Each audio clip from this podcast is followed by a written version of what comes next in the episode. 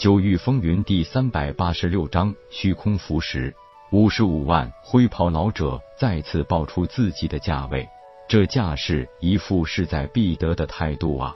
夜空从沐风那里得知，这个老者并不是冷月城之人，也不是九城十八岛的知名人士。而且刚刚与荟翠楼方面沟通过了，荟翠楼可以看在城主府的面子上，允许沐风这个少城主五十万玄石的欠账。如果是五十万左右，夜空咬咬牙拼一下也行。但是太多的话，这个人情可是不小的。就算是炼丹师，是一个非常赚钱的行业，但先背上一屁股债的感觉实在太不好受。何况竞拍到丹药是一回事，能否成功解析丹药成分和炼制手法，那就是另一回事了。听到灰袍老者报出五十五万的价格，叶空的心里已经打起了退堂鼓。毕竟自己不是真土豪。看到叶空有些迟疑，不但灰袍老者脸上露出一丝得意之色。就连戴着面具的林长云的目光也很特别。沐风轻轻碰了他一下，只有两个字的回应：继续。夜空苦笑一下，再次伸手五十六万。他可没有灰袍老者这份豪气，一下子涨好几万。本来他想一千一千的涨，但那样有些太丢人。这时灰袍老者发话了：“老夫看这位小友也不是急于需要此丹突破的。实不相瞒，老夫对此丹势在必得。”接着转向拍卖台，摆摆手道：“六十万。”夜空笑道：“虽然你我并没有什么交情，但正所谓君子不夺人所爱。在这在下囊中羞涩，就不与阁下争了。”灰袍老者顺利以六十万的价格拍下了这第二件拍品。如此大笔悬石，人家不但没有表现出心疼，反而一脸的满足感。铁牛道：“豪气，真是豪气！”球球不以为然的道：“一个活了不知道几千上万年的糟老头子，又是归真境强者，怎么能没有点经济实力？不是我帮着吹牛，用不了三年五载，咱们老大一定可以成为真正的土豪。”香儿娇笑道：“球球，这话我爱听。凭主人的本事，以后玄石还不是要多少有多少？”池琴掩嘴一笑道：“你们就会帮着公子吹大气。”夜空只能无奈的摇头苦笑。台上，潇潇先象征性的恭喜了一下这位灰袍老者，继续介绍今天的第三件拍品——虚空符石。当潇潇报出了这个名字时，全场又一次沸腾起来。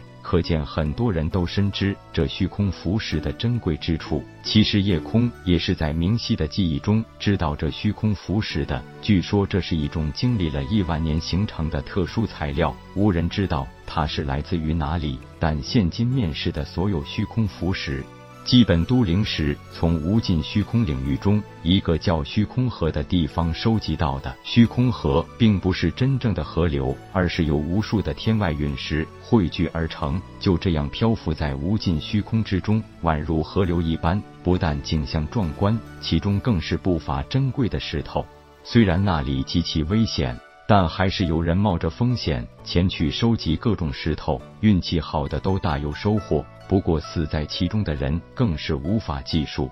据说这条虚空河长度超过万里，宽度也在百里之外，厚度也有三四十里。由于其中经常会无故出现强烈的飓风漩涡，就算是归真境强者，也有被直接吹得魂飞魄散、肉身化灰的危险。所以，遨游无尽虚空领域的飞行舟都会选择躲开这虚空河的范围。虚空浮石很有用吗？儿的话不但说出了自己的疑问，同样也问出了了铁牛等人的心里话。毕竟他们来无尽虚空领域的时间还很短，并不能与这些久居此地的人相比。夜空解释道：“虚空浮石用处很广，不过最大的用处还是炼器。这种浮石很奇特，每一块石头都有天然的奇特纹路，而这种纹路也蕴含一种非常神奇的力量。”如果把符石熔炼到兵器或者阵盘之中，可以大幅度增强兵器或者阵盘的力量。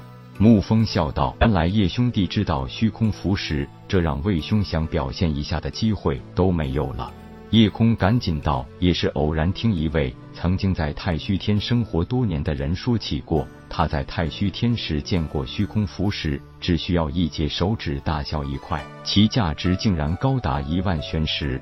而且这种小号的符石，其纹路尚且是不十分完整的。”点点头，沐风道：“这东西的确很昂贵，但是作用有限，目前为止也只有气师和阵师才能用到。据说有很多人想效仿那些奇怪的纹路，但至今无人可以成功。就算绘制出同样的纹路，但都不具备什么特殊力量或神奇之处。所以，逐渐的，大家也就都只关注于用这种石头熔炼到兵器或者阵盘上了。”迟琴道：“经过熔炼，可以直接让纹路烙印在兵器或者阵盘上，还真是够神奇的。如果谁能学会了这些奇怪的符文，那不是等于获得了一种神秘的力量？”